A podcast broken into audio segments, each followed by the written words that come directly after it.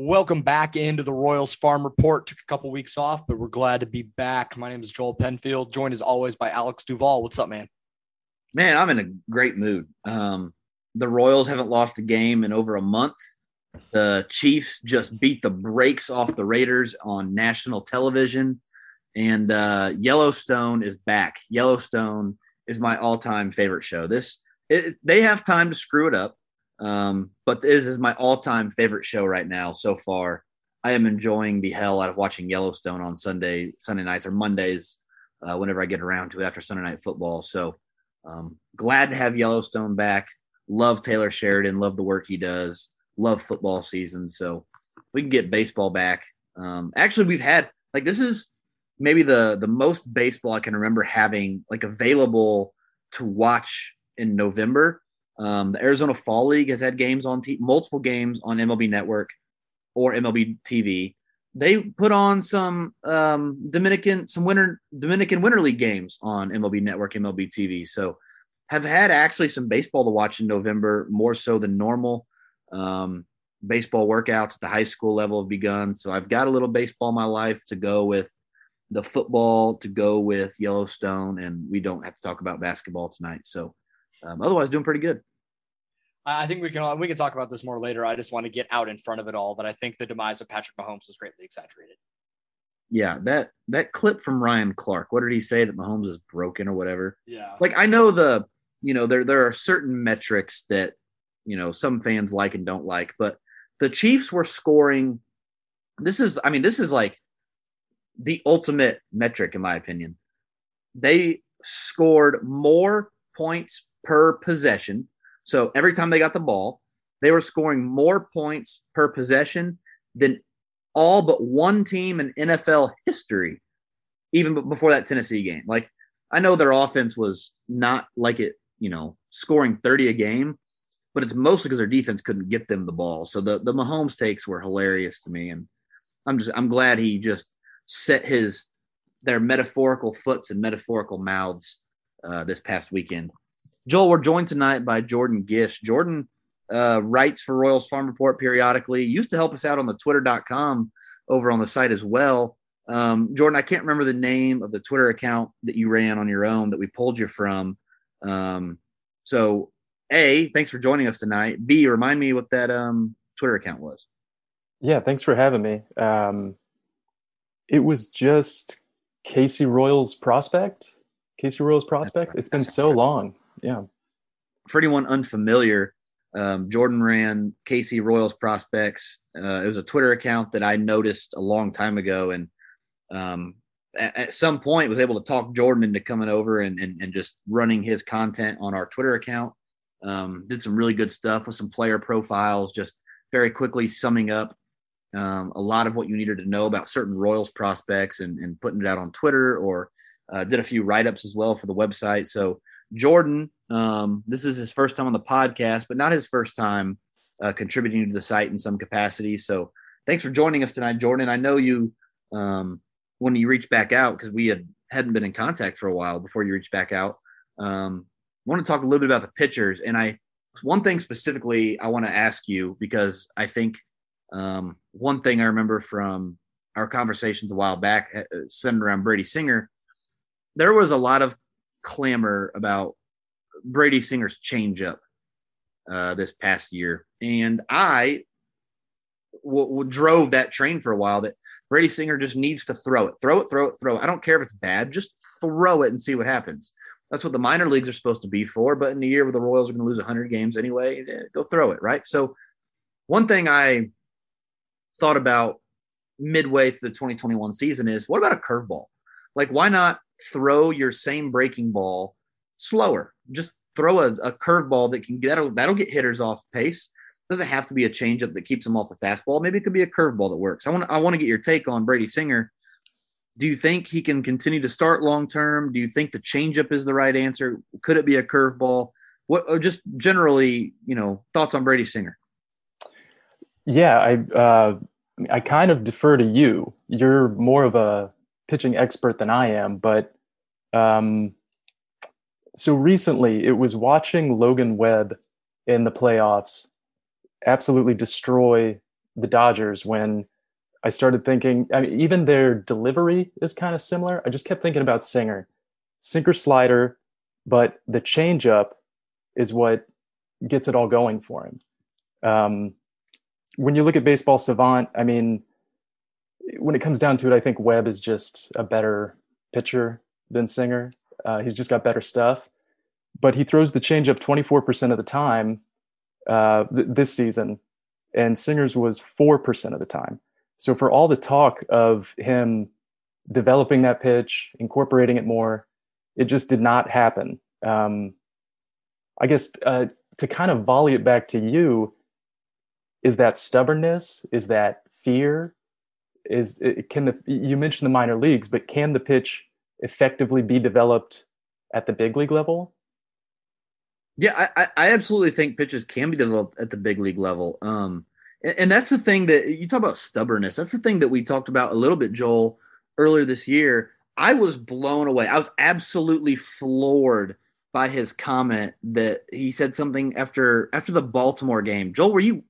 I was at we, that. We were we were at that game. He didn't make it out of the second, and he got absolutely shelled by a horrible Baltimore team. I know Cedric Mullins great. The, the rest of the lineup was terrible. And after the game, he said something to the effect of, "It doesn't matter if I throw a changeup. I have to locate my sinker and slider. Like I, I don't need it. I don't need a changeup if I can't locate my other pitches." It's like maybe you should try and throw it. Maybe it'll do something other rather than it being a 50-50 guess for the hitter. Like I know hitting a baseball is hard, but when you give them a literal 50-50 shot, you're and and it's not like either pitch is plus. You, we're going to run into problems. Well, and I and I gave the metaphor. It would be like if you know I'm a homeowner it would be like if I, you know, refused to own a fire extinguisher because, well, I don't need a fire extinguisher if I just never set my house on fire. It's like, well, yeah, I mean, okay, you're correct. That's true.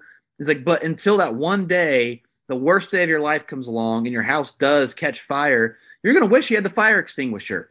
Worst outing of his big league career. I'm thinking nothing else comes to mind worst outing of your big league career comes along, you wish you had the fire extinguisher. Not that it would have made all the difference in the world, but can it get you three more outs? Can it help you to get four more outs that your bullpen doesn't have to get? A bullpen, by the way, that was so overworked in 2021. I didn't even realize it until I was kind of writing up like a um, a summary of the season. And the Royals had in, in 2014 and 15 when they had the most dominant bullpen in recent baseball history their best arms were throwing 60, 70 innings a year. The Royals had like four relievers throw almost or more than 70 innings this year out of the bullpen. That is crazy, um, especially for bad relievers. So they have got to find a way to keep Scott Barlow closer to 60 innings and 70, eh, 70 innings in 2022. And if you're Brady Singer, it's not it's it's not always big picture. Sometimes it is literally if I throw a knuckleball, if I kick the ball over home plate, can it help me get one more out? Can it help me get two more out so that my bullpen doesn't have to? And just the refusal to do it. It is so odd. Like, I, I don't mean to compare it directly to this, but the other day I was watching a video and somebody tweeted it out. Maybe you saw it, Joel. Um, it said Walker Buehler knows his baseball, and they were asking all these players what the the initials meant for different stats. And so it was like, what does FIP stand for? And some of these players had no idea. It's like I did when I got done playing baseball and started learning more about it. I had no idea. Billy Beane says it in um, Moneyball. You have no idea what you how much you don't know about the game you've been playing your entire life. It's like if somebody would take Brady Singer, pull him back away from the game for a minute, and say, Brady, look at what's going on. Look at the stats. I know you love your fastball and slider. It's not working, man. Look at the results. It's not working. And then teach him about why changeups or curveballs are important. He may get it, but it's crazy. And I think it speaks a lot to the pitching coach. Uh, that's he doesn't get it right now.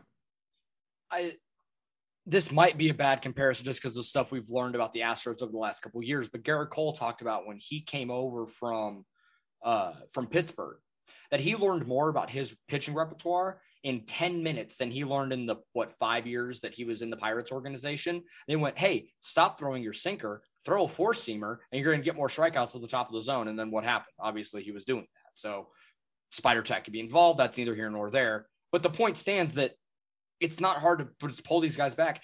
For the most part, if you show them the information and explain it in a way that's at least reasonable to understand, it it helps. Like it obviously does to somebody. And I think if we were able to pull Singer back just a little bit and go, hey, let's figure this out so that you're not a sinker slider starter. Let's let's see what we can do here. Yeah, I think coaching gets overlooked far too often, uh, especially, I mean, in particular in baseball.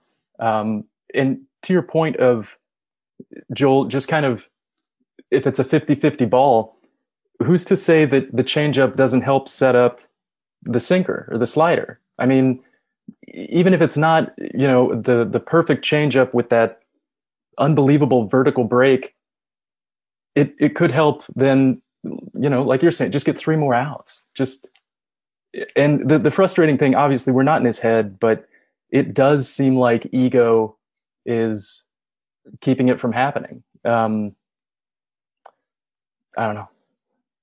It it is strange, and it's it's one of those things that like you know we talk about players and we talk about advanced metrics, and I know people get tired of the the analytics. I know they do, but the problem is if you don't understand why they're useful, you can't change your game. Like people, you know, Rex Hudler talks all the time about how Nicky Lopez and Andrew Benintendi tried to do this. They tried to hit for more power, and look where it got them. Now they're back doing what they were used to be doing, and now they're playing well again. It's like, yeah, but they're limited in capacity. Nicky Lopez just had, by all accounts, I mean, could do you, is it realistic to expect that Nicky Lopez could be substantially better than he was in 2021? I don't think so. Can we expect him to be about that good again? I think it's repeatable. Like I don't think it's above the realm of possibility he could do that again. But I think what we saw from Nicky Lopez is by far the most you can expect from him. I don't know how much better it can get. And so if you're Nicky Lopez, you know, you're 8% better than league average offensively at best. Like, yeah, let's go try to do something else to see if there's another level to unlock.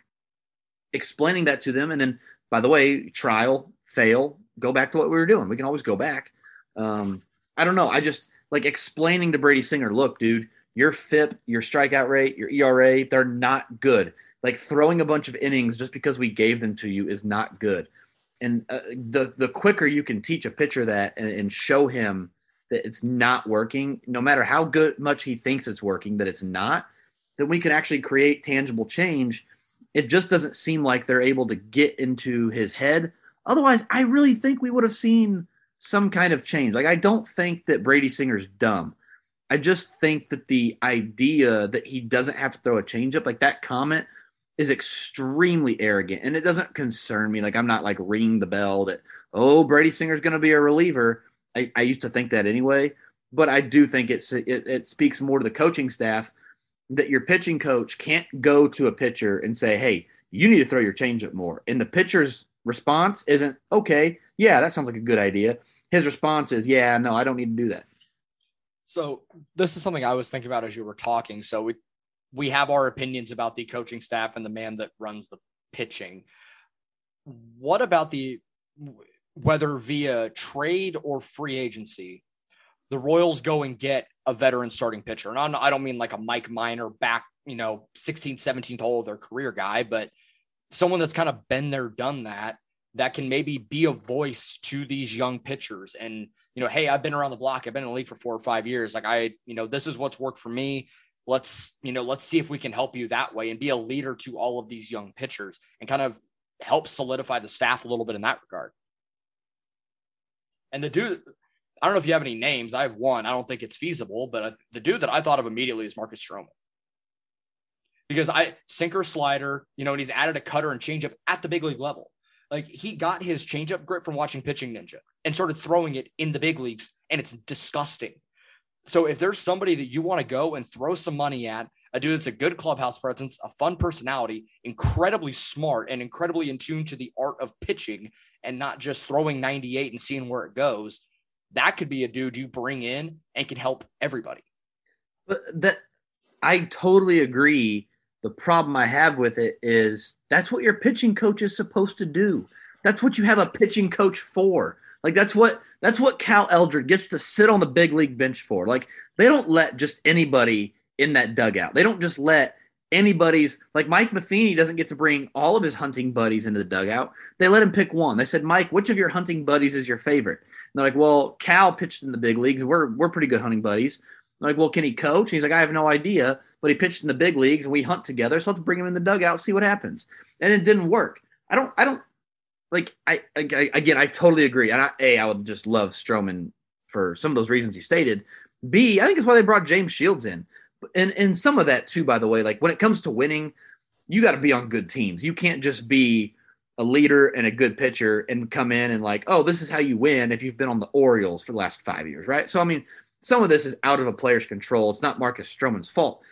I'm just saying like what that's he shouldn't have to be forced to come in and be a pitching coach as well as a pitcher. Like that's what you have the pitching coach for. Like the royals had malcolm culver um, he was supposed to be like their guy that was going to help relay the analytics and the Rapsodo and the Edgertronic and relay that all to the coaching staff as kind of that that voice in the middle, right? Like, where's he? Like, I really liked that move. I really like Malcolm Culver.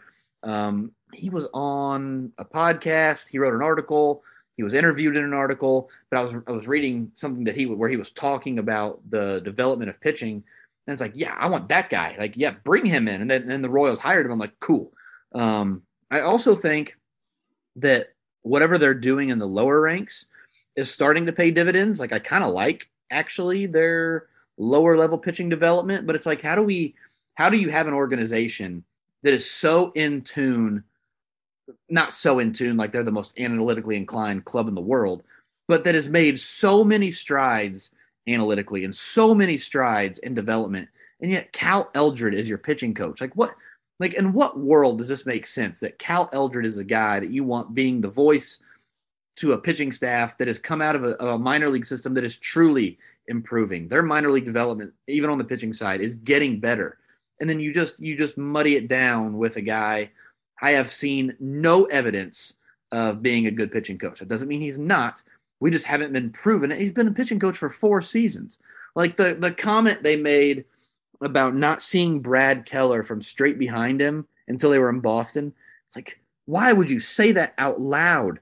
Like, hey, I had no idea how to do my job until I saw it from a different camera angle. It's like, we can't have that halfway through the season with one of your young guys who's supposed to be like the ace of your staff. Like that can't happen. Like if it's if it's anything else, sure, but that like oh, I just needed to see it from a different cam- camera angle four months into the big league seasons. Like, my God, man. Desperate times call for desperate measures, and that's why I brought up my alternative. No, is I, Eldred is Eldred the guy going forward? I mean, as far as we know, is there any announced, reason? They announced their coaching staff last what, last week because they hired um, Damon Hollins. Damon Hollins. Yeah, that sounds right. To be the first base coach, he was he helped out when Rusty left at the end of the year and then they brought up uh, Keoni De Renne to be a um, bench like coach, assistant hitting coach, assistant hitting like coach. That. That's right. And, and, so they and after those two moves, they said, "Yep, that's done. This is our coaching staff. This is what's going to be moving forward." And I was like, you, "Do we have to like decide now? We still got months until spring training. Like we can." Because then the Astros fired Brent Strom, and I would have, I would have walked into Cal Eldred's office personally and said, "Hey, sorry, we found somebody better that we know is better, is proven to be better. So you're going to have to come and pack your bags, and we're bringing this guy in. Like I don't care. I, I just that, that's exactly what would have happened. So I don't know, man. I it frustrates me to no end that that's their solution, and hopefully in June we're looking at the Royals having the best pitching staff in baseball, and I will happily come on this podcast and eat crow. Uh, but until then, I'm a little frustrated by, you know, taking five steps forward and then three steps back.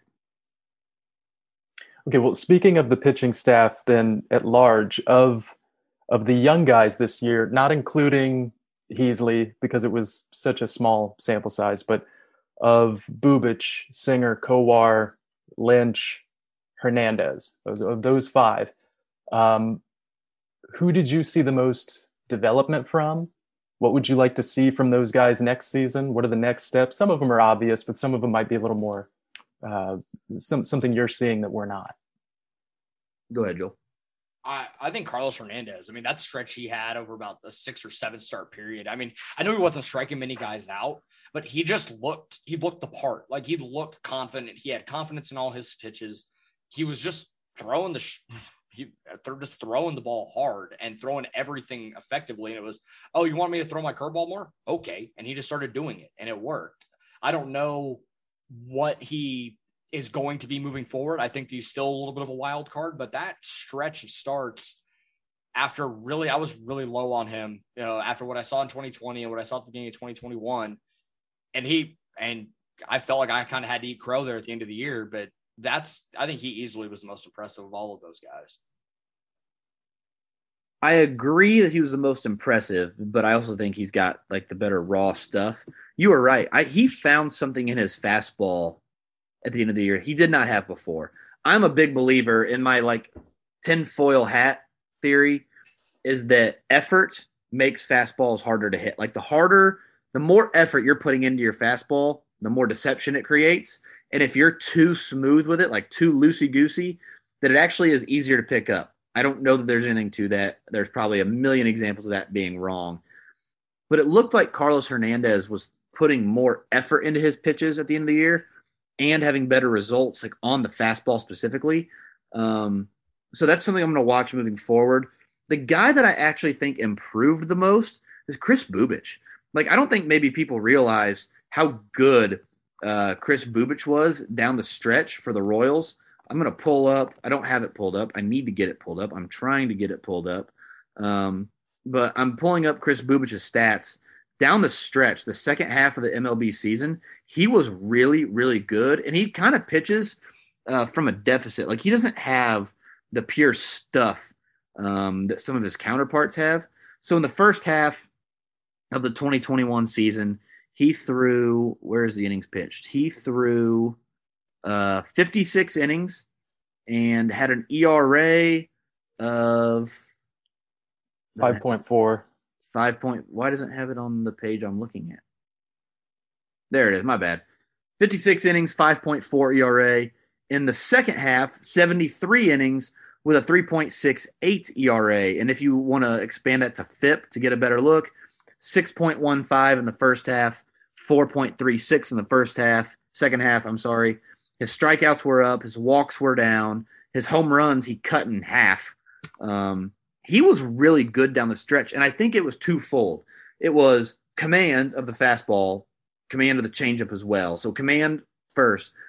The second piece of it, his curveball went from being like um, what we hoped Brady Singer's changeup could be to being a legitimate big league offering. Like Kris Bubic's curveball has always been enough, enough to call it a third pitch. His curveball was really like actually like a 40 grade pitch at the big league level at the end of 2021, which makes it average. All he needed was that for the, for that to be average to be a good pitcher, and he was that at the back end. We've seen Kris Bubic in stretch and stretches. I'm sorry, be a legitimate number four maybe a number three in a perfect world, um, number start starter in a rotation. He's legitimately been that good in stretches. I don't know what the ceiling for him is. Maybe he's just always going to be that guy who's kind of inconsistent, pitches in a four and a half ERA, just does a good job eating innings. Because um, I think the fastball does limit him. But there was one start he even said, um, he's like, man, I just went out there and said, screw it with the fastball and started throwing it hard. Like I think it was I almost, the uh, it was that yeah. start. I think he took a no hitter like the sixth or seventh in Chicago. Yes, and he was he's in like I I actually tweeted it out um, w- well before that start, so it wasn't like he just I'm not I'm not implying it's had anything to do with it, but I tweeted out I said Kris Bubic's average fastball in 2021, so this is like what like July, isn't any slower, but his like we're not seeing the 95 96 because two years ago 2020 when we were playing the, the cubs as well he threw a fastball to Anthony Rizzo like 97. And I remember going, what the hell? Like, did he really did he really just hit 97? And so I looked it up on Savant that in game, and it was 97. Like, but up until that start in Chicago this year, he hadn't even hit like 95. Like, we just hadn't seen the max velocity from Bubic. Like, he was trying too hard to command it. And all of a sudden, he loosens up. He starts throwing the ball a little harder, and the results come. And I'm like, man, Like this is the Kris Bubic I want. This is the Kris Bubic I really like. And I think there's a chance he's the second or third best of the bunch of, of all the Royals pitching prospects still in the system when it's all said and done, if if if he can keep commanding the ball like he did at the second half last year what makes Bubic interesting to me is that what makes him interesting and what makes him good at times is also his downfall and it's his delivery. It's just funky enough and the arm motion is funky enough that it can lead to his command being super wild at times. And it felt like at times this year, I, I that I forgot he had said that, but that start, yeah, he just went out there and just threw it. And there are times when his fastball's around like 89, 91, it feels like he's trying to just aim the ball and just get it into the zone and just pepper the zone and out, and that's when he's it, the ball's flying all over the place. You know, Alex, when you start aiming the ball as a pitcher, you're not throwing strikes. You're just trying to guide it in there. When he actually just goes back, if he can keep his and when he throws the ball like he should, he's 92, 93, maybe a little 95 here and there. And if he can continue to just do that and you know, the maybe the light bulb clicks for him and he can be that, I don't think he can't like I think there's a perfectly good chance he could be a three on this rotation moving forward. If he can be that guy consistently. I don't expect him to be. I, I think his delivery, and like I said, eh, as good as it is and as deceptive as it is, I think we'll hold him back from being a true like, you know, top of the line guy that's you know a high strikeout, low walk type. But he uh, his stuff is going to play. It's a deceptive, funky lefty that always works at the big league level. Yeah, Alex, I agree with you. Bubic was my thought as well. Um, and specifically looking at the first and second half. Um, in addition to the the numbers you said, obviously 73 innings in the second half. That's uh, a bigger sample size. Um, so through 56 innings in the first half, he had 30 walks, and then 29 through 73 innings in the second half. Uh, his batting average against went down. It looked like he figured something out, and you guys both said it. Consistency seems to be the issue. Joel, you might be onto something with uh, the funky delivery causing some of that. But even if you look at his number,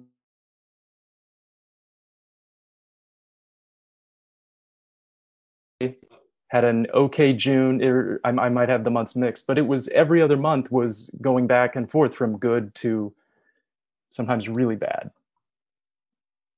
I'm and, looking... and, and now with me, the way that I, I said it, I don't want him to change a thing because right. like what like when you throw 90 to 92 at the big league level especially nowadays like you got to have some kind of funk something to to throw off hitters because that's bp to a lot of guys nowadays so having that little bit of funk does make him and being effectively wild isn't inherently a bad thing either sometimes that throws guys off because oh crap i don't know if he's going to throw it in the zone here i'm just going to try and you know make it an uncomfortable at bat for somebody and go from there it's like the uh, LaLoosh, like hit the ball like get it, you know, that's playing mind games and stuff.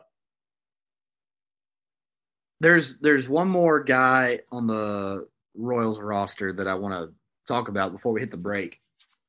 Hunter Dozier was similarly bad in the first half last year, similarly good in the second half um, as Bubic. Not all star good, just good. He was a good hitter. Um, on base was high enough, but he hit the ball for a lot more power. I think we saw Hunter Dozier start to turn the corner as well. I don't like somebody tweeted it middle of the year last year that Hunter Dozier is like the jack of all trades and the master of none defensively, meaning he's not good enough to play like a big league position. He doesn't look like as athletic as he is. Like he actually, I think, is really athletic, and he looks so stiff in, in the outfield. He's the type of guy like you want the bat around. I really, I really do think he's more like the second half hitter we saw last year than the first half hitter if he's healthy. I don't know what you do with him. So I, I was, I was thinking about this earlier. You've got Benintendi, you've got Michael A. Taylor, you've got Santana, Salvi, Witt, Nicky, Witt, and then Mondesi. Does Dozier?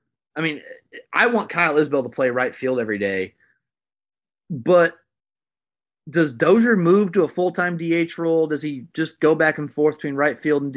Do you guys have any thoughts on Dozier before we hit the break?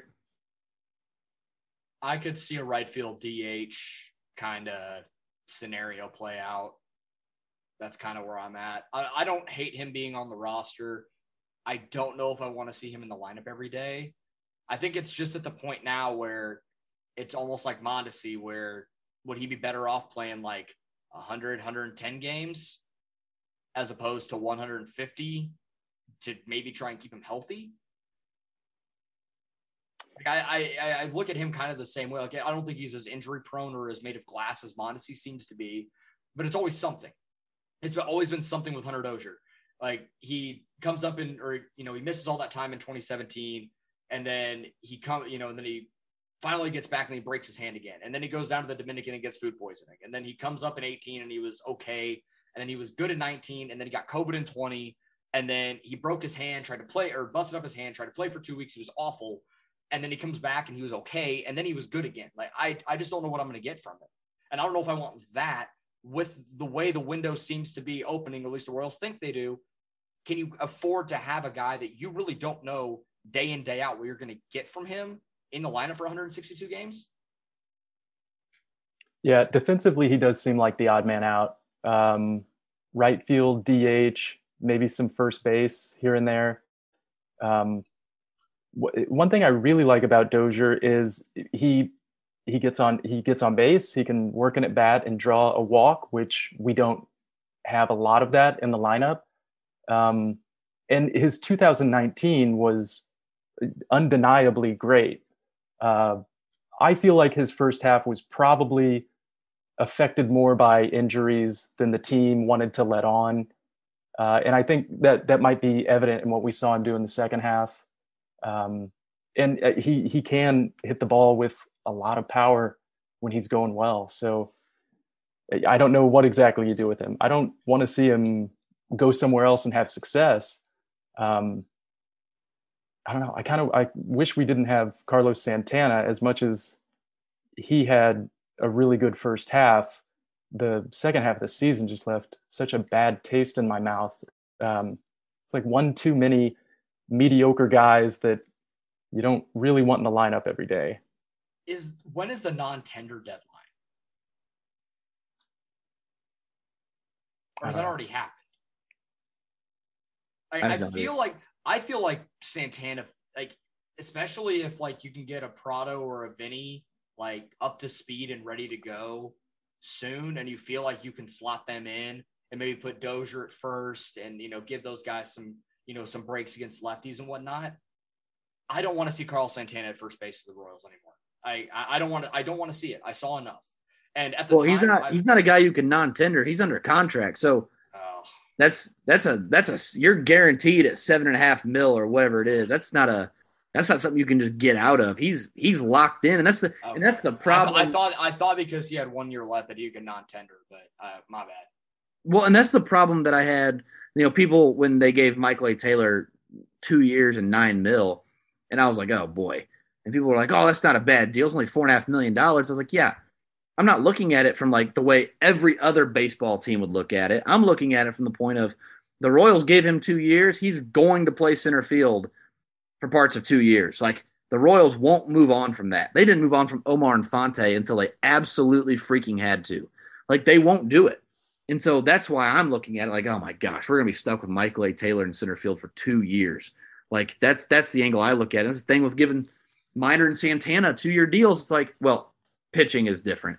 Giving Santana a two year deal is I didn't hate it. You know, at the beginning of last year, I loved it. And then it's like now it's like, oh man, now our prospects are ready and Carlos Santana still has to play. So the two year deal, you know, is is maybe a bigger deal than people realize. Like that extra year it's never about the money. It's never about, you know, the contract. It's about who doesn't get to play because owners are it's such a funny thing like with guaranteed contracts it's like why why are we playing Chris Davis all the time? Remember when he was bad in Baltimore, right? He is he is literally making the team worse. It's like you have to pay him. No matter what happens, you have to pay him. It's funny to me these owners don't move on sooner than they do, uh, but that's neither here nor there. There's a question I want to get to about the rookie of the years when we come back from the break.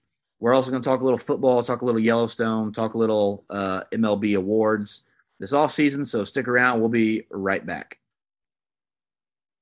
All right. So I want to get your guys' takes on the rookie of the year really quick because I think we're sort of in a I'll tell you where I think sometimes we get a little, and by the by we, I mean there are two contradicting thoughts that I see on social media every now and then. Um, so the other day, Randy Arozarena gets elected AL Rookie of the Year despite having big league experience in 2019 and 2020, plus the postseason 2020, right? So he comes out in 2021, is phenomenal. He is the Rookie of the Year. He was the best rookie in baseball all year. Um, and he should have won the award. Good for him. My problem with the Rookie of the Year award is how we define a rookie. And here's here's what I mean. Shohei Ohtani plays almost big league baseball. And Shohei Ohtani's not a great example because he was pretty young when he came over. So let's use Ichiro. Ichiro played in Japan for years. How old was he when he came over? Like 29? He, he was 28. 28 yeah. years old when he comes over. And then now he's eligible for the Rookie of the Year award. Okay. That's if that's the way you want to play it, that's fine. Here's my thing with that. There are also people, and I would and I would venture to guess that some of these people live in the middle of this that think that Ichiro should be crowned as the hit king of the world because his hits in Japan combined with his hits in the MLB are more than Pete Rose. And to that I say, we can't have both. We can't pretend that these other leagues and that you know playing Major League Baseball for 20 games and 20 games and still being a rookie and then also like having that rookie status like it, it's such a weird conversation to me. It's like, do we want to pro like claim Ichiro is the hit the true hit king, or was he a rookie when he was 28 years old? It's like they can't be. It's it's a weird conversation because it's like it, it, it doesn't have anything to do with the award. Like the, the award, I couldn't care less. It's it's more about how we view like and I okay, so I say that. It's not that I don't care like I don't want these older players winning rookie of the year awards. It's more so that it's like, at what point do you strip someone of rookie status? Um, you know, before like before we do now. So like Randy Arozarena, I saw people making fun. Like Alec Lewis tweeted and said, "Can't wait for another Rookie of the Year award from Randy Arozarena next year or something like that." It's like I get it. Like he has been in the league for far too long to probably be considered a rookie. But if we're going to define him as a rookie, he has to be eligible for the, the award. And like Vahe Gregorian doesn't vote for him. It's like, what are you trying to prove? Like, he is by definition a rookie. If you want to have a conversation about whether he should be a rookie or not, I'm willing to have that conversation with you because I think it's kind of strange. But it's there's there are so many weird conversations around like how we treat these players, like on their rookie status. And I think it matters for like the CBA and with prospects and with prospect eligibility and rookie eligibility. I do think that matters for like service time and stuff. So I do think there's a there's a way that it can be important. I just think it's a fascinating conversation that I was curious if you guys had any thoughts on. I mean, not necessarily. Like I, I think it's I think they probably should have found like with the way a Arozarena played in the playoffs in the being every day in the lineup last year in 2020. Like at a certain point, like I think play like playing in the playoffs should count as being ser- major league service time in some capacity, right? It I know everybody doesn't have the opportunity to play in the playoffs, but if you do, I, I think that there's, you know, I think there's some merit to that. I also think that if Wander Franco didn't get hurt and get banged up the last like two plus weeks of September, he probably would have won Rookie of the Year, and we wouldn't be having this conversation. Yeah, I don't know what the answer is. It it is it is strange to have a 26 year old rookie of the year uh, who's been around the block a few times. Um, I don't know. I think wouldn't we all prefer our rookie of the year to be 19, to be 21 years old? Um, it doesn't shake out that way, but yeah, I don't know. I don't know what the answer is.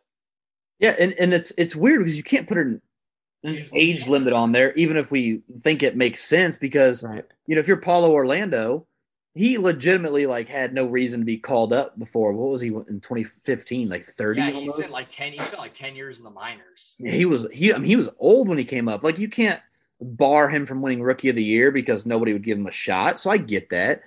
But at the same time, Joel, I think you're right. I think they need to start counting the postseason as service time. And I also think it's silly that when they you know, back when you could expand the roster to whatever, that September didn't count for service time. Like you are still serving a big league roster. Like how does that not count for your service time? Now, once you get to September, because of the current CBA rules, it doesn't matter.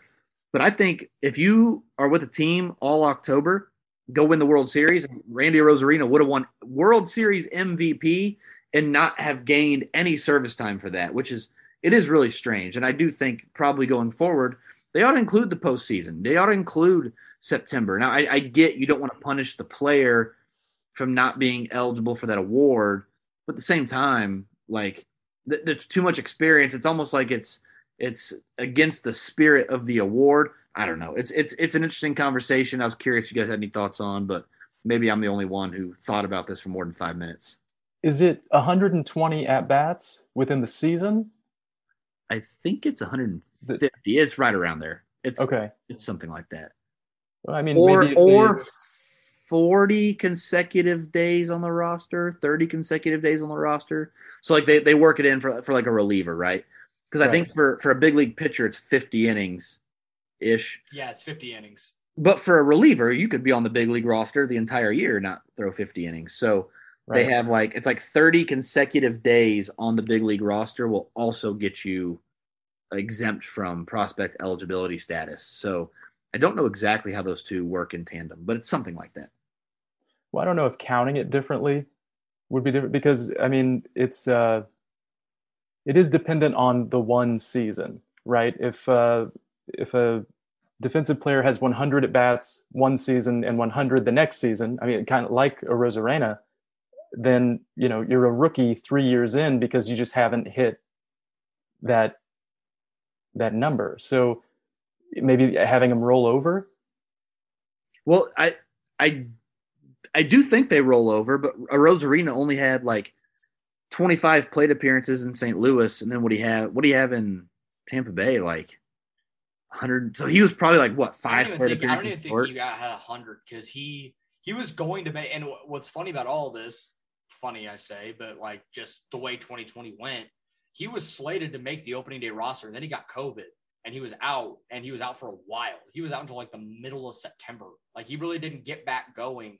He was at the alternate site getting ready, and then he comes back in like the middle of September, two weeks for the postseason, then just went nuclear, like we all saw. I forgot about that. I forgot he had COVID. No, yeah, you guys are right. He had 99 plate appearances coming into this season, so it was even lower than I thought. So even if that number is 100, even if that number is 100, to like you're you're talking about a guy who's 99, hairs. and then it's like, oh my gosh. So I don't know. I, maybe I overthought that. I, don't- I don't know. So um, we we talked NL MVP on the show earlier. They still have announced Cy Young. They still haven't announced MVPs. Um, I I do think that Salvi finishes top five. Like I didn't think he would. I actually think like if I had to bet on it right now, I think Salvi finishes top five in MVP voting.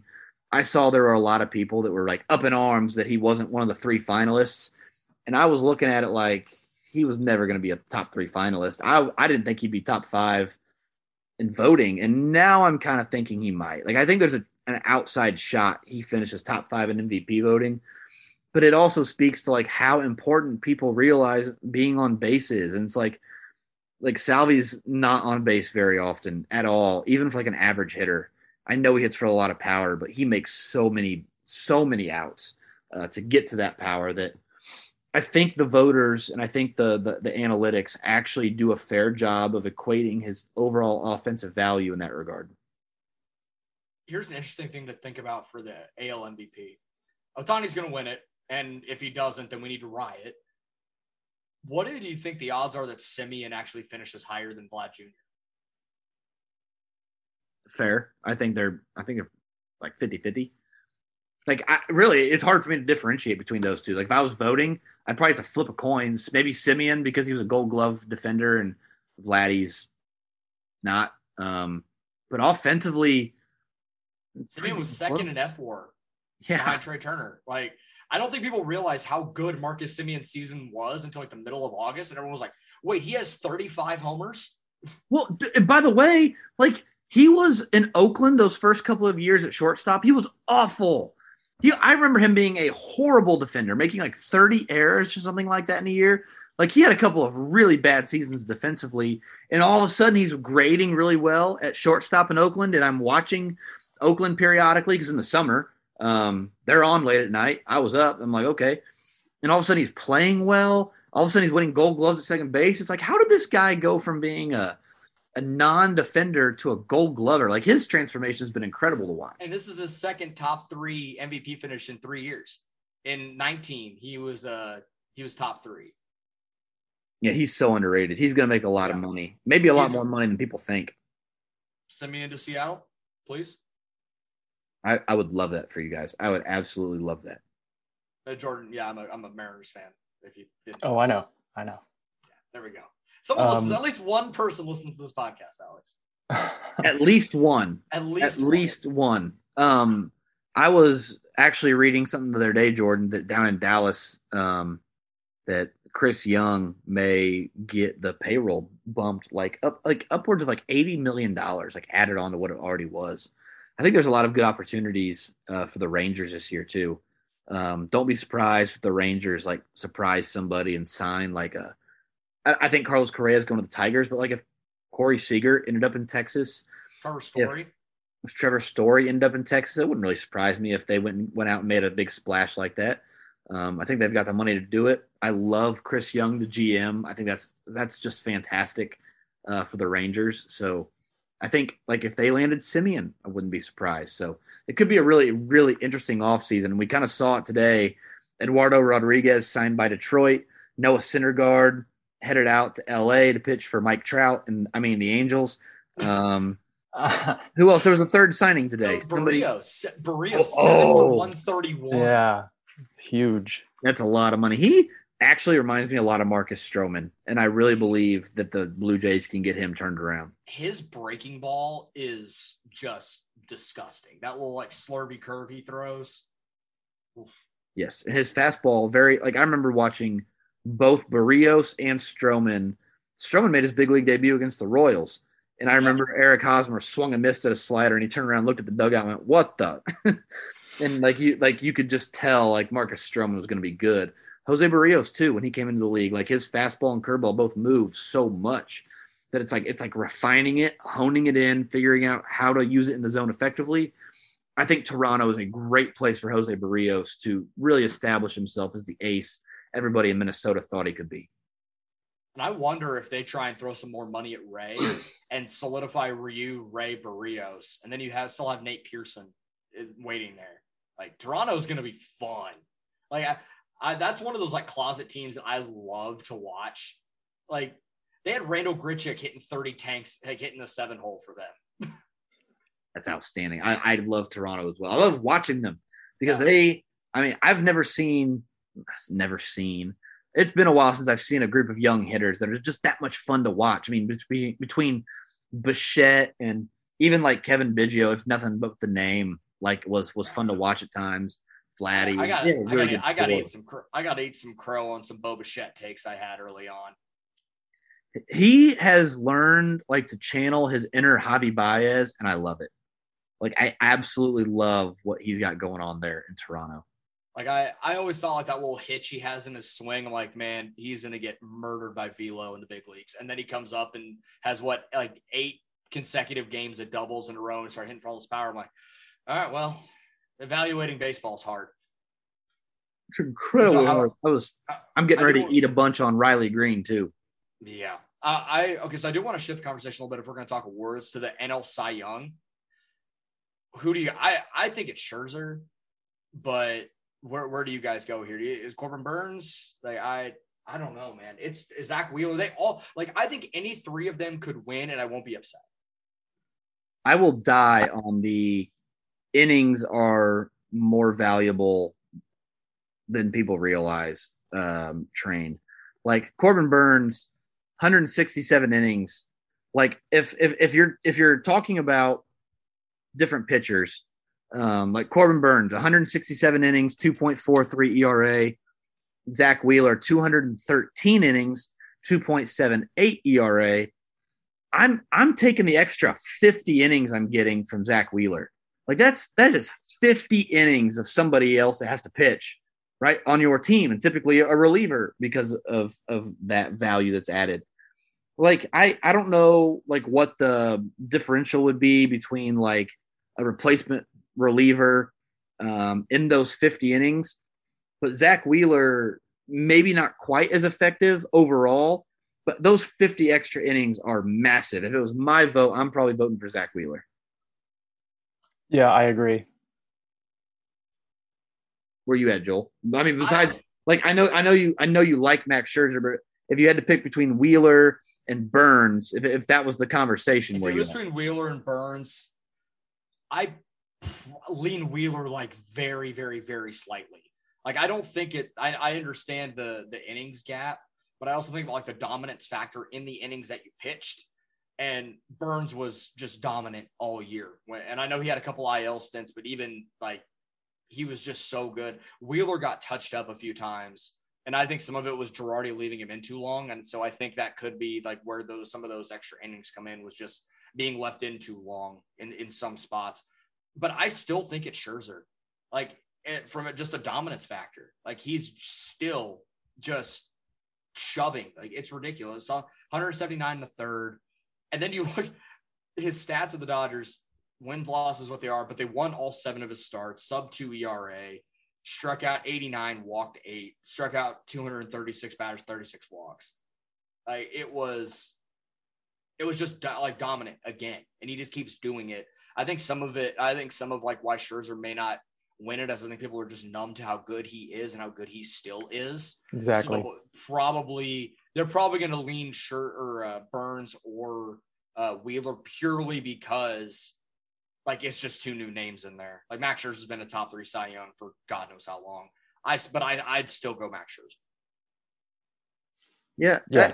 I, I think if yeah. you're gonna factor in the dominance factor, like if that's what you're looking at, Corbin Burnes had one of the lowest FIPS like in MLB modern MLB history. Like I, have like because you're right. Like if it wasn't for the innings, and, and by the way, Zack Wheeler's FIP also was elite. It was incredible. So that's why I, I lean Wheeler over Burnes, But Burnes' FIP, holy cow! Like he I, literally think it's like the best in like modern baseball history for a starter with at least like 160 innings or whatever that minimum requirement was. My God Almighty, he was dominant. You're right. Like if they gave it to Burnes, um, I would probably balk at giving it to Scherzer over Burnes, but I wouldn't like be like exasperated, you know, like shocked by it either. Yeah, I think I think it's one of those like I don't think there truly is a clear cut favorite.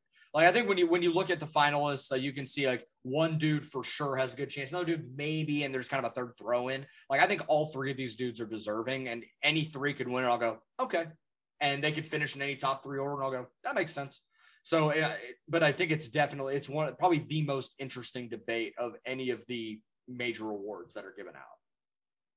I actually think the the AL award is interesting in that I think Eovaldi should get way more credit than he's going to get. Like, I'm not saying I would vote for Eovaldi. I think it's probably Robbie Ray. I think it's Robbie Ray.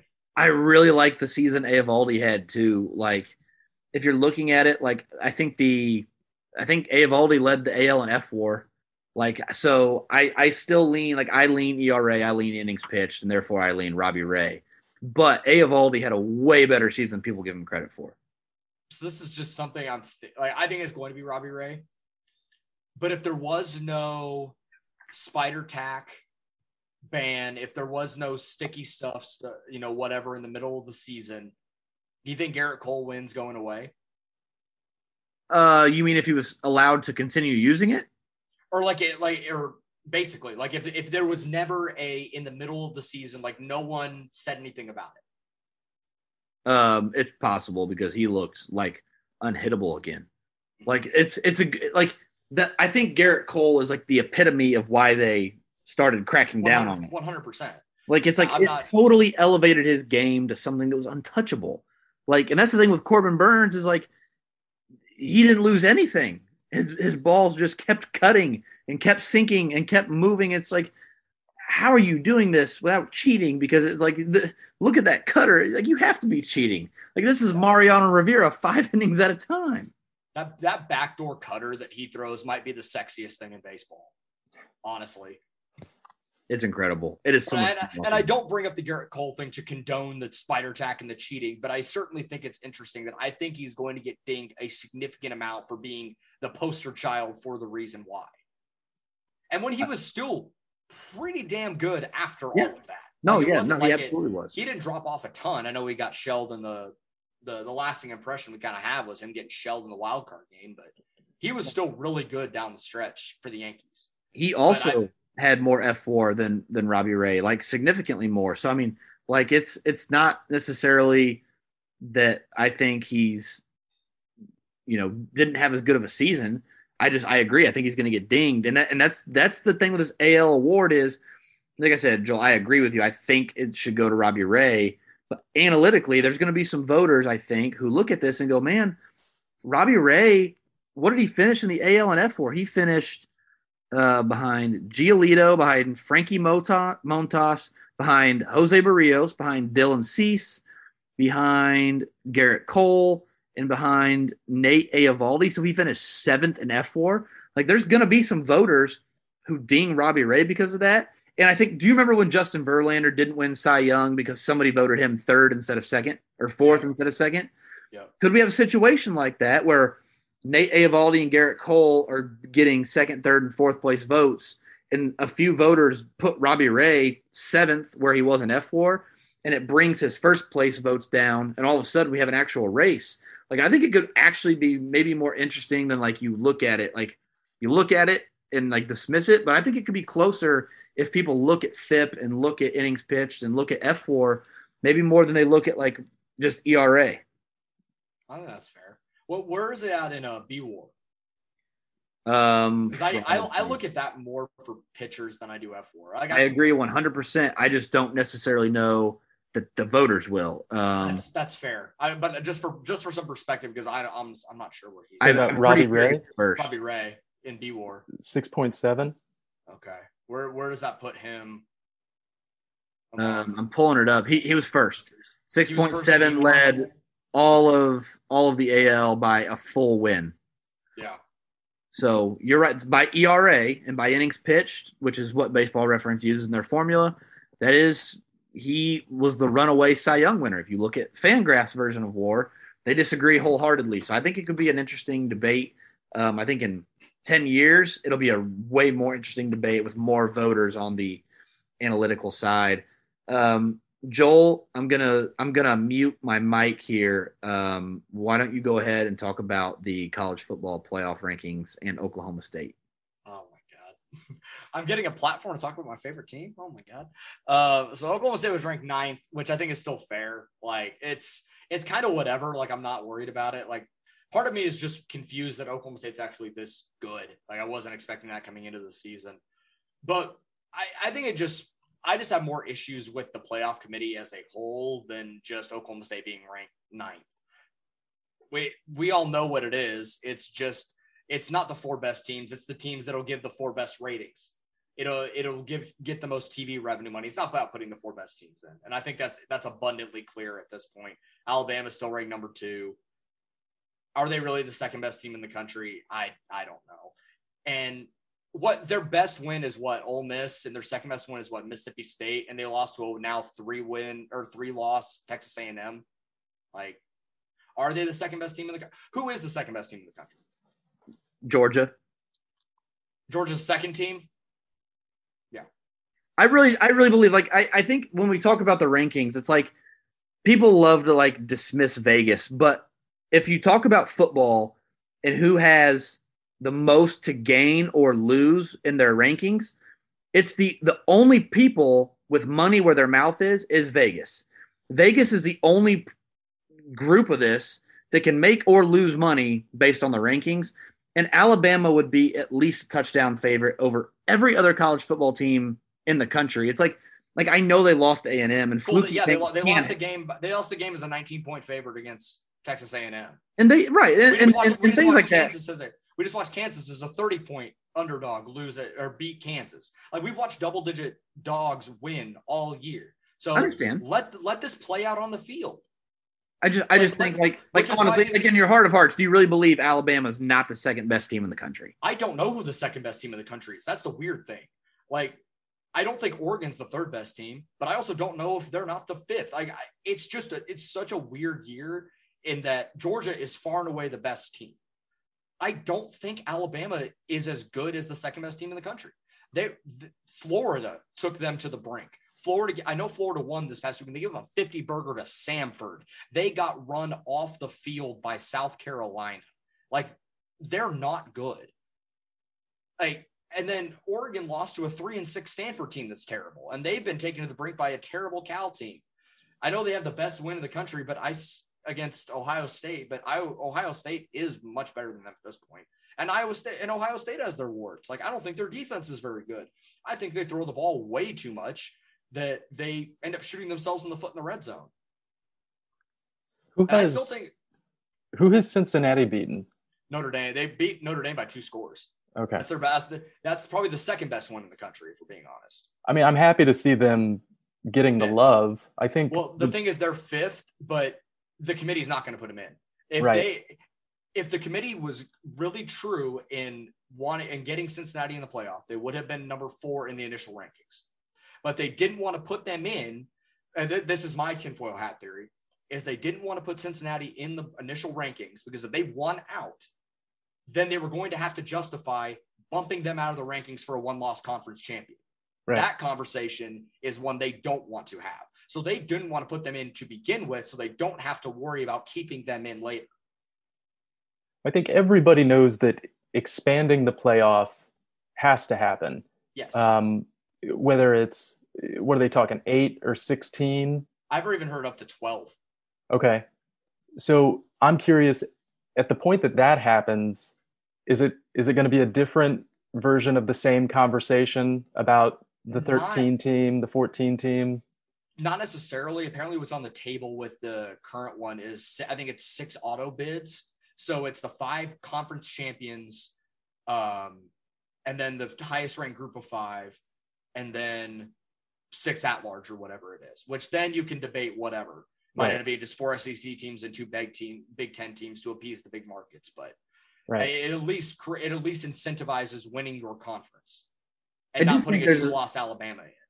I do think there's an issue of sorts with the potential for a Power Five school or a Group of Five school like Cincinnati going undefeated and not being able to get in.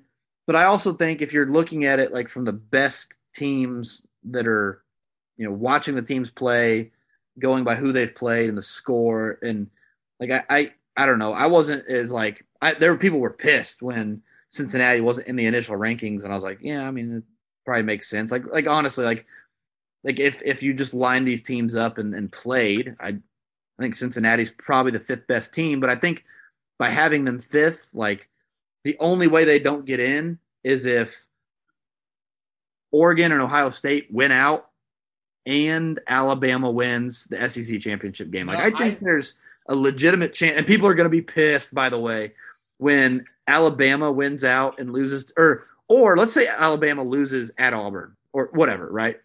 So Alabama could loses at Auburn and then beats Georgia in the SEC championship game, or they win out and then lose to Georgia in the SEC championship game. So in some capacity, Bama has two losses, and then they put them in over an undefeated Cincinnati team. No, they're ab- people are going to lose it. Absolutely going to do that.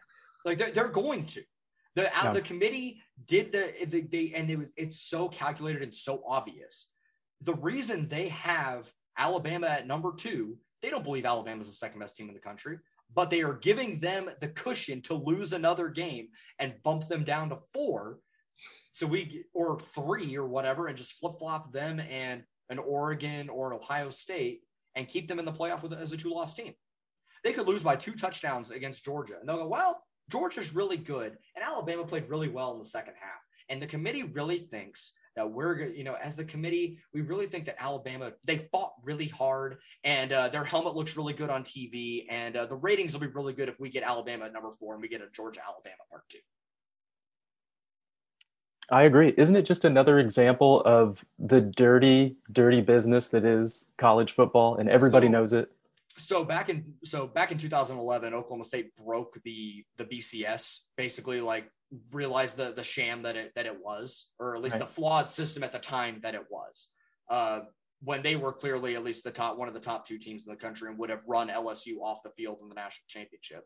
Uh, instead, we got Alabama, LSU in one of the worst national championships ever. Uh, that which then springboarded us into the playoff system, which everyone wanted, and then now we realize how flawed the system is.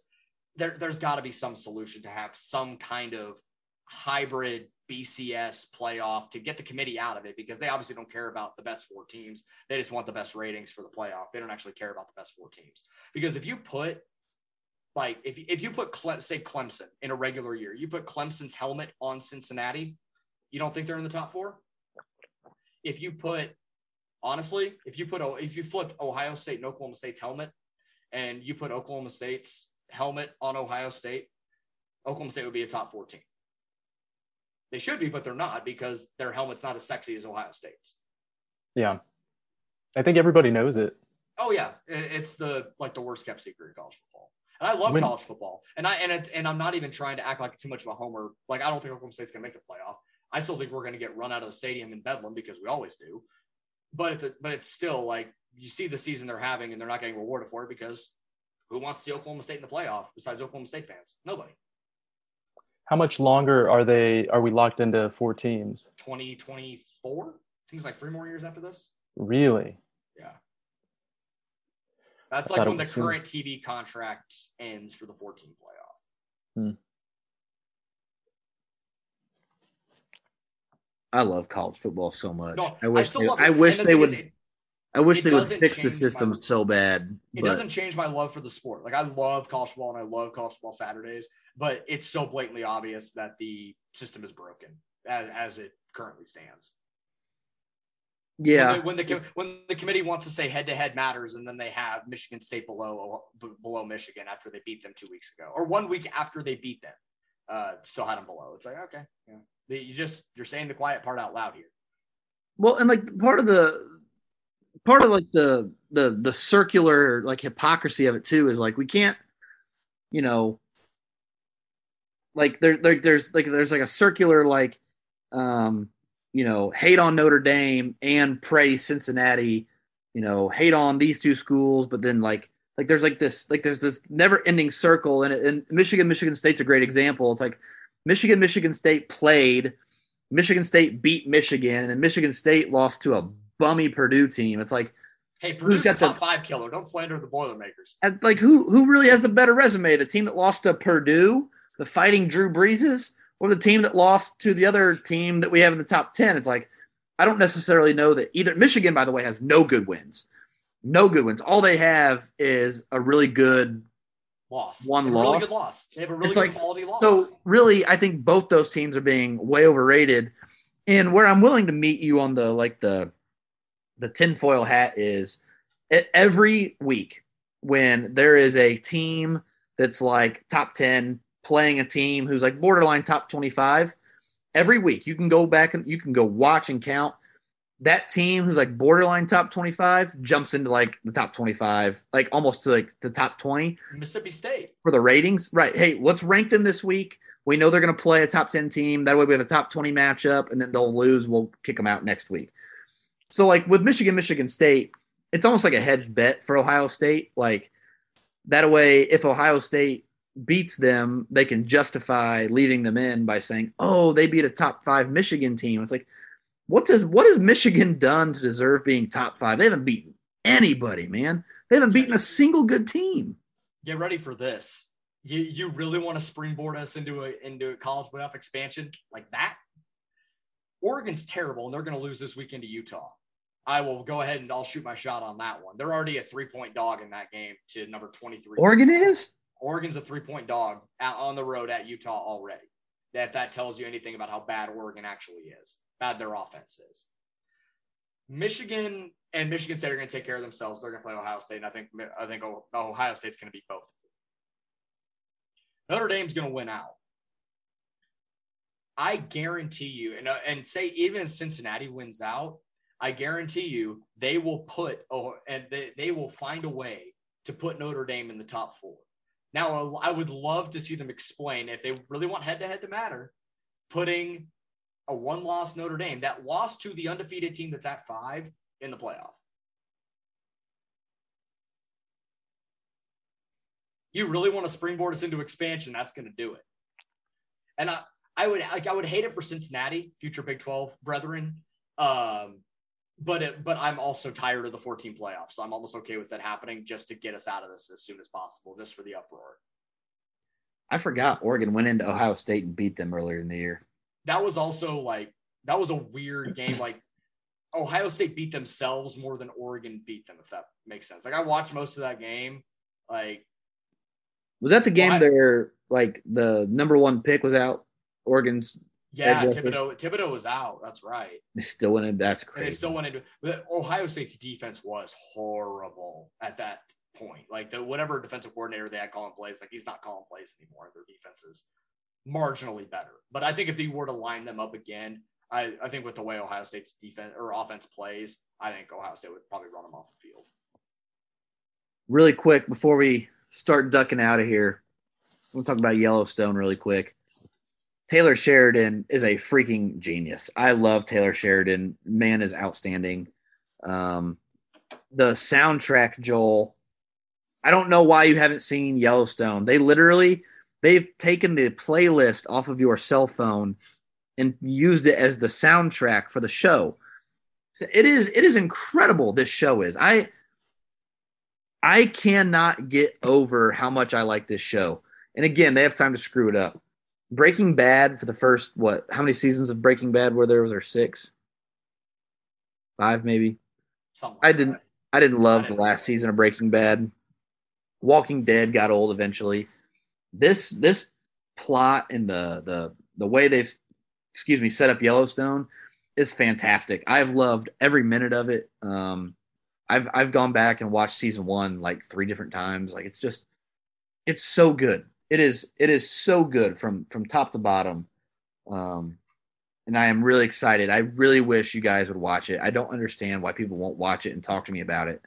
Like it's it's almost like one of those things where it's like with Game of Thrones for me, it's like I don't want to watch a show about dragons. Like I just I could not care less. So I don't know if it's the Montana, I don't know if it's the horses and the cowboy thing that people won't watch it for, but that's hardly what it's about.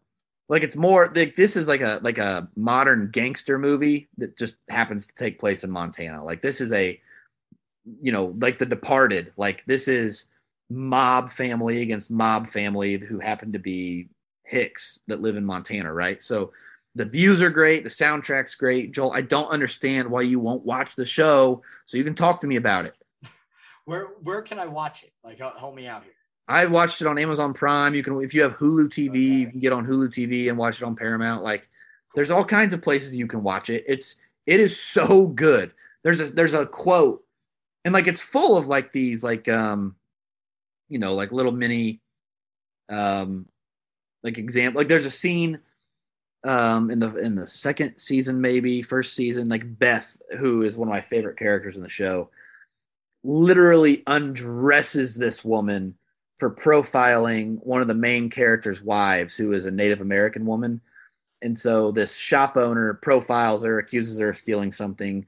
And the main one of the main characters, his sister, so the woman who's being profiled, it's her is her sister-in-law, shows up and just starts undress like just berating people, literally in some capacity, like undresses the shop owner, and just like the crazy starts to come out but it's like all these like little mini storylines that are going on in the show that like build the subplot of what is actually going on is so good. Like I said, Taylor Sheridan is brilliant. He's got a move or a show coming out called 1883.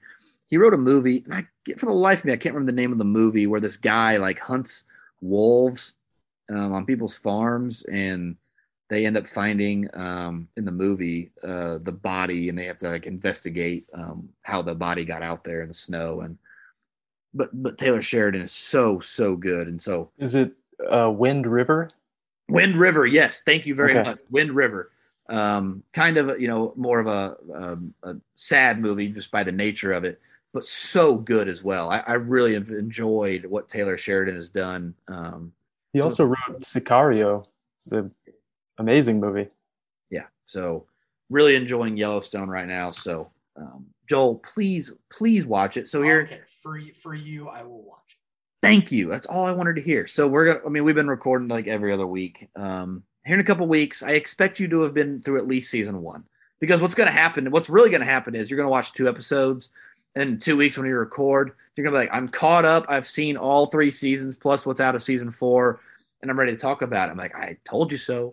Like I tried to tell you over Thanksgiving, Joel. When you have a little time over Thanksgiving, grab EJ, grab the wife, turn on some Yellowstone, and uh, and binge out. It is oh my gosh, it is so good. I cannot.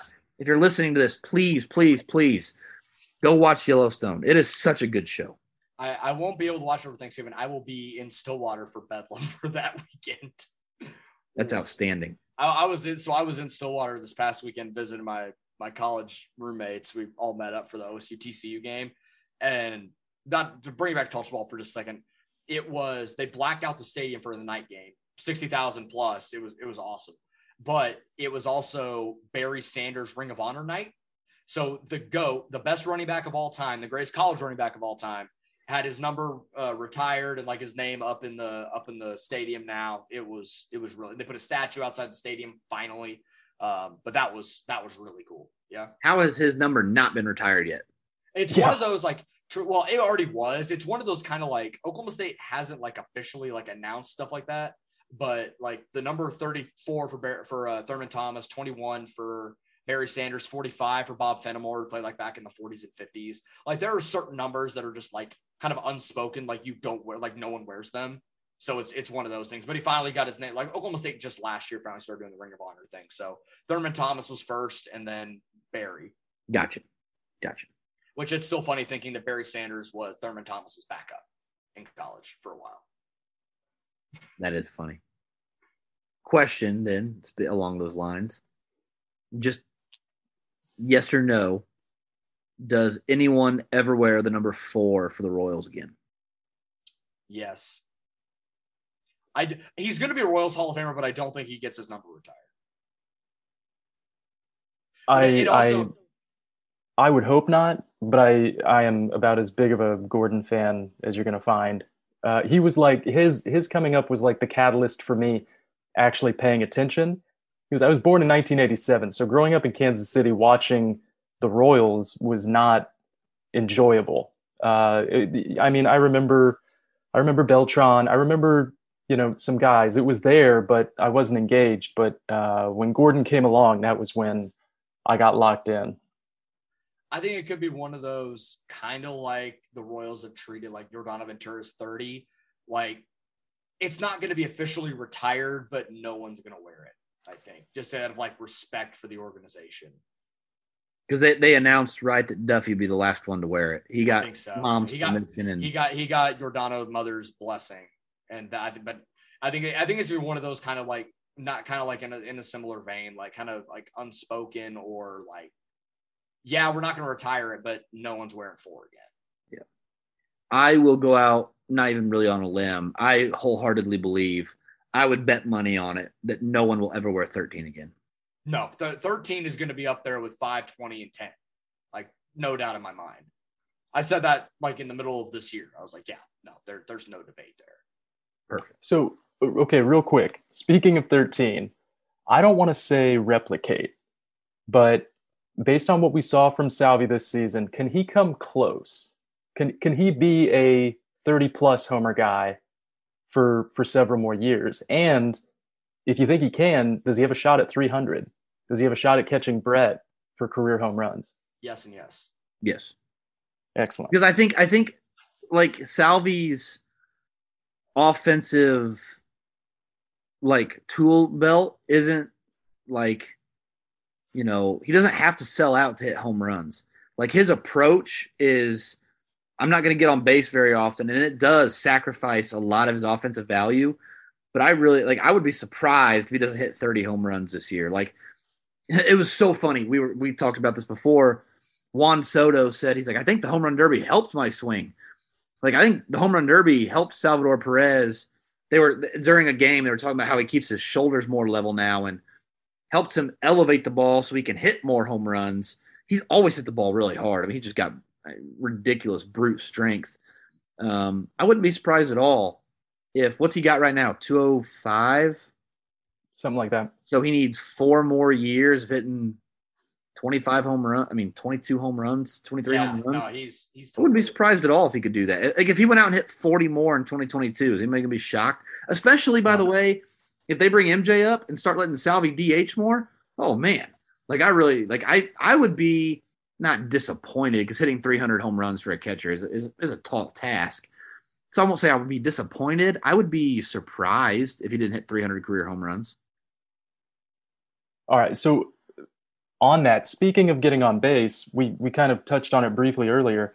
He had 28 walks in 2021, which is uh, awful for for by by any reasonable standard. That is terrible. But 20 of them were in the second half.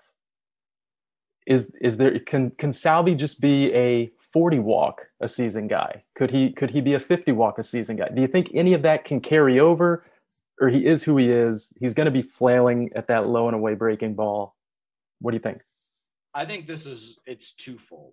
Like the re- part of the reason why I'm like perfectly cool with like Salvy just swinging as much as he does. Like if you're gonna walk three percent of the time, just hit homers. It's Right. fine. Like no, I don't worry about it in that regard.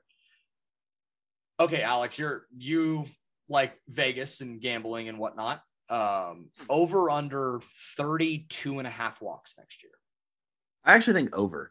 Like I don't For think sure. we should I don't think we should expect this of him, but there were like like tangible changes he made at the beginning of at the end of 2021 that he was like targeting balls on the inside half more and like actually like spitting on pitches that began outside. Like it wasn't just that he was like being more selective. Ooh, that pitch is going to be an inch off. I'm not going to swing. It was like if the ball is on the outer half of the plate, I'm not swinging, which allowed him to spit on those pitches in the dirt. Not that again, not that he's not that his eye has improved, but his approach improved, which I think does allow him. Like if he walked 40 times in 2022, I would be very surprised, but it's like it wouldn't be the most shocking thing in the entire world. So I don't expect it of him. Um, but if I had to bet on it, I'd say over because I think there's going to be more guys behind him, and I think I think pitchers are going to be like, I would rather deal with the rookies than this guy again. So I'm going to go ahead and walk Salvy on purpose, the old unintentional intentional walk, and I'll I'll deal with the rookies because we ain't dealing with that again, which does hurt his home run chances.